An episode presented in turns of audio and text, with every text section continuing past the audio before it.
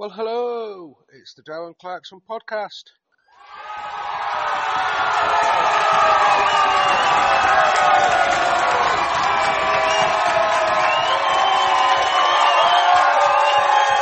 I know, I know there's been a bit of a hiatus. We've not had one of these for a while. I know, what can I say? Like I've always said, we don't have any sort of regularity to this lot, and we definitely don't have any sort of script. But you know, it is what it is. So, why today? Why a podcast? Today, for people that don't really listen to this anymore, uh, it's a whitewater kayaking podcast. And uh, we talk about whitewater kayaking, we talk about other stuff sometimes. Uh, you know, I might mention that I've taken up running a couple of years back and I do a bit of jogging. Uh, but I'm not. I'm going to talk about whitewater kayaking and something that's sort of sitting a little bit, not uncomfortably, because it's not uncomfortable, a little bit strangely with me. And that's how kayaking is seen in the sort of mainstream media. And how we, as participants in whitewater kayaking or canoeing, uh, whatever terms you want to use. I'm going to use kayaking, but you can use what you like. I don't really care. Right, how does the, the sort of general population in the mainstream media see us?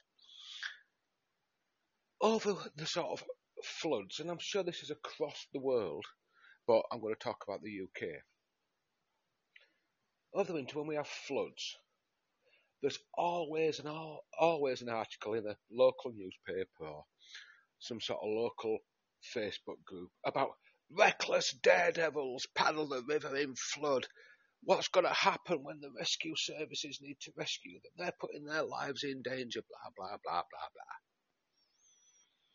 Okay, and we've seen probably a thousand of these things in our time, you know. And m- most of us, I say most of us, most of my peer group are those very people that not only are paddling the rivers in high spate and flood and are pictured by some person who thinks we should be sat at home watching Bake Off, but we're also the people that volunteer with Mountain Rescue, etc., etc. Well, that's another thing, isn't it? People don't understand that Mountain Rescue is voluntary. Anyway, that's an aside. So, we've got all these visions of our sport that we love and our pastime that we love being reckless endangerment. And then we've got the images of scouts and guides and youth groups and sit on tops and all that stuff that is sort of very placid and very smooth, primarily speaking, and I could be wrong. Your understanding of kayaking from the, media could be different, but we do get a lot of sort of sit on tops. Uh, where I live at the moment, there's loads and loads of sit on tops on the river, going hand in hand with stand-up paddleboards, strangely, and uh, that's a bit weird. Anyway,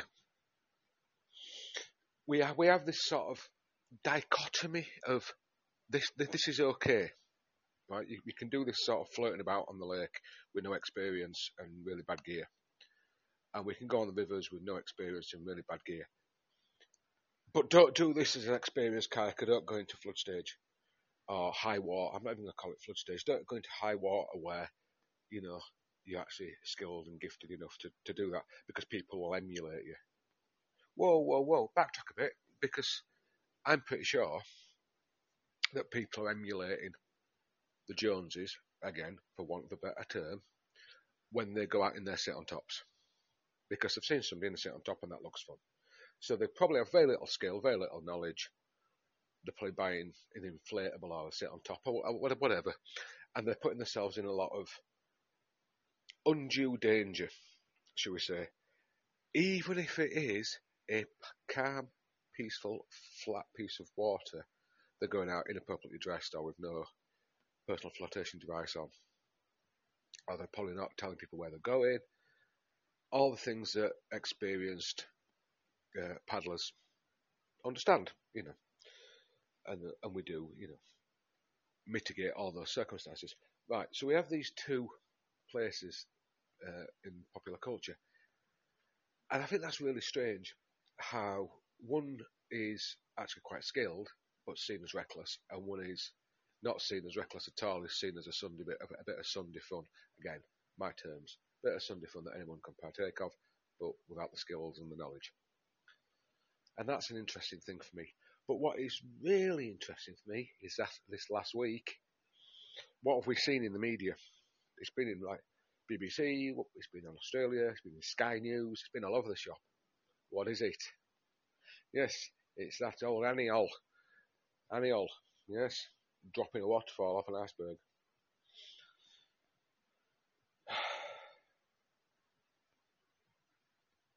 I don't quite know what to think about that because it's obviously it's an amazing feat of kayaking and skill and expedition planning and a thousand things.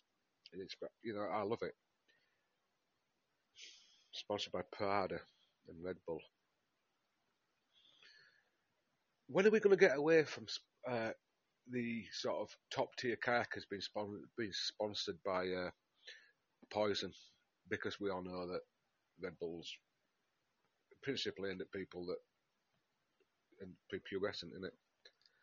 You know, uh, kids walking to school with energy drinks, crushing monsters, relentless, and Red Bulls like they're going out of fashion. It's just poisoning it. So when are we going to get away from that? Right? When are we going to get away from extreme sports being sponsored by uh, something that's not very good for you? Years and years ago, Formula One, snooker, darts, these things, these things were sponsored by like cigarette companies, and we got away from that because you know cancer, and yet it's okay for extreme sports to be sponsored by Red Bull. I don't get it. Like I don't get it at all. Like top tier athletes that obviously train really hard to look after the body and all that uh, are promoting a sugary, caffeinated uh, drink that if you have too many of them, your heart will blow up. I sort of don't get it. Right? I don't get it at all. Having said that, I don't think anybody's uh, any farmer that grows carrots, like near where I live, is it? Uh, there's a, a, carrot farm near where I live, and I don't think they've got the budget to sponsor extreme athletes. And you know, I picture the carrots on their helmets. But that aside, why is that all right?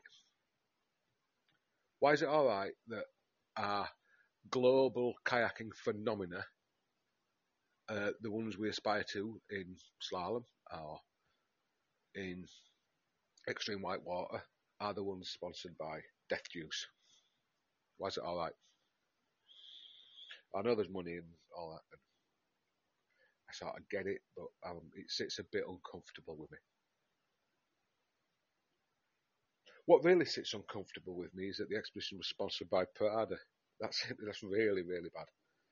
Okay, that's it's really bad. Uh, I don't get it. Uh, Prada fashion brand sponsoring extreme uh, whitewater doesn't sit right with me for whatever reason. Uh, it just don't. I don't get it. I don't understand it. And this is a podcast that's a bit of a a sort of pub conversation, realistically speaking. Why is it all right? Why is that all right? Would it be all right if Vivienne Westwood sponsored athletes? Would it be all right if uh, Primani sponsored athletes? You know, I think we'd all be up in arms if Primark sponsored athletes. Uh, we know the dangers that fast fashion does uh, to the world, the damage it causes, the uh, working conditions of people that work in factories. We sort of we get that, and uh, I think the, the extreme sports world would be up in arms about it. But why is it? Why are we okay with Prada sponsoring Aniol and Red Bull? You know, I, it, it sits uncomfortable with me, and like I say, I've not really thought much about the way I'm going to present this podcast. I just want that out there because it is uncomfortable. We should be promoting sustainable products. We should be promoting healthy diets. Okay? So when we put, and I have no issue with people making money out of their sponsors. It's you know it's the career. I get it. I understand all that, uh, but there's a balance to be made.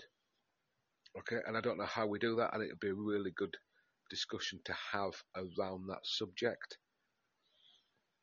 So I would love to discuss this with somebody that is uh, sponsored by a high fashion brand and paid for by a high fashion brand or by Red Bull or by Monster or any of that stuff about how you can sort of promote that lifestyle, knowing the damage it causes.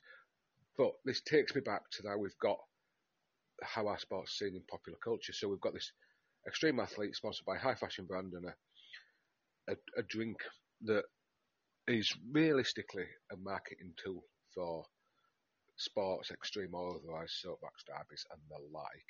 And then we've got reckless kayakers on large rivers. Get that on the Dee, like, don't you? Get that on the on the Wye, get it on the Tees, get it, you know, on the swale. You get it on lots of major rivers, and then you've got the image that you get of people in sit on top. So you've got these sort of images across the media, across cult- cultural reference points. When I was younger, didn't have those. I don't remember them at all. Now, obviously, I'm knocking on the door of 50, and I do not remember mass media photographs of kayaking. Every so often there'd be a picture of a slalom paddler in the media. Every so often, but rare, there'd be a picture of an expedition, kayaking expedition. Rarely would it be in the main papers. It meant quite localised, and if it was in the main papers, it would have been picked up by the main paper uh, due to maybe somebody that was engaged in the sport anyway. I can think of a few exceptions, but not many. So over the last, let's call it 35 years of me kayaking, makes me seem really old, the sport's moved from like this sort of niche walking cagoule, life jacket fiberglass into plastic boat evolution weird sport that is akin to caving, you know, with geography teachers and leather elbow patches and people that spend so much time underground and little moleys, uh, into this sport that is bang in your face, social media and main media. And that's a strange thing to get your head around, isn't it? Especially when we've got this mixed messaging across the board, like I've said, where you've got a high fashion brand uh, and an energy drink at the top end, and then you've got a sit on top. It's okay with no experience and limited skill knowledge, uh, and probably badly designed equipment to go out on the lake. And that it's, it's a strange thing, and I don't understand it, and I'm processing that because I quite like my sport to be niche and a little bit underground and a little bit uh, a little bit hidden. Really, I quite like that. I quite like the fact that when you have a discussion with people and they ask, and you say you go kayaking, they actually think that you're pootling on a canal when realistically you you know paddling down the Himalayas or you know as as once was said, uh, you come all this way just to get wet, and I quite like that sort of mystique around it all. And I don't know if we're losing that mystique. I really don't. But again, should we be losing that mystique? Or should we be promoting our sport and in the way of, of the the latest exploits of Annie? Or should we should that be the way we go with our sport, where that becomes the top tier, and then there's a trickle down effect? Is that how it needs to be? You know, have we moved on? Is is kayaking, well, kayaking, canoeing, paddle sport, is it cool now? I mean, mm, dubiously cool, retro cool perhaps. Extreme sports are pretty cool, aren't they? I mean, they are cool, you know, they are. Uh, cold water immersion is dead cool, isn't it? Somebody walking around with Crocs, a dry robe, and bobble hat on, that's dead cool. It's freezing, in fact. But it, while swimming is cool, stand-up paddleboarding is cool. Don't know if sit on tops are cool. Kayaking, you know, sponsored by Prada, quite cool especially you know if you're somebody that follows fast fashion. I mean, I had to do a bit of research to actually who Prada were because I didn't really know except uh, about a film, The Devil Wears Prada. And then obviously I went down the Zoolander rabbit hole. And now all I can think about is that Aniol's part of Zoolander. And obviously with him being part of Zoolander means we're all part of Zoolander, except I'm more derelict. Now this is obviously a reference, and if you've not watched Zoolander, I urge you to watch it because I think most kayakers are actually derelict as opposed to Prada. You know, most kayakers, in my uh, experience, wear shaggy old clothes, unshaven, unkempt, sleeping ditches. But I'm that generation. If you've listened to podcasts before, you know my generation. We didn't have nice vans. We all slept in bus shelters, in bivy bags or in roundabouts. And I thought we were quite unique in all that. Looking at that sort of hobo chic, as it were. I thought we were unique in paddle sports that we did that. But I think, you know, you find climbers do that. And recently I found out that trail runners do that. You know, I read a book about Gary Devine recently, a British fell cross country racer, and he used to sleep in the middle of roundabouts in town in a sleeping bag so that he wasn't late for his races. I've got friends that just embrace that part of our sport, and it's a weird, that's a strange one, isn't it? Like hobo chic. Where are you staying for the weekend? Ah, I don't know. I'll probably sleep in a bush shelter, or I'll probably sleep under a bush, or I'll probably sleep next to my car because I can't sleep in my car because my car's tiny. You know, I spent years and years sleeping in bivy bags uh, under uh, overhangs or you know at the side of a river, under a park bench or whatever. Years and years doing it, and uh, I don't see the young generation doing that, which is really bizarre. Because obviously, kayaking got more professional, hasn't it? And uh, we all have transporter vans and dry robes and listen to Jack Johnson. But again, we we don't have that, and it's that's not not a bad thing, is it? It's really not a bad thing to not sleep the park benches. You know, it's quite a nice thing, isn't it, to have a transporter van or a van like a transporter van with your boats on top and you know a nice bit of heat, a, a bit of a diesel heater going on, and and have a press coffee machine and all that. But again, I, I, I go off on a tangent. But we can just see, just in this little, little monologue rattle that I'm doing now, how kayaking's moved on. You know, I, when I was a kid, I aspired. My heroes in kayaking were the ones that slept in ditches, were the ones that shuffled about in dirty jeans with oil down the front and broken down cars, and you know, had dry tops held together with duct tape and glue. And now we've got a fast fashion brand sponsoring expeditions, and it's not taken long, has it, to go from this sort of derelict, uh, homeless chic uh, into where into where we are now. And it'd be interesting to see where it goes in a few years.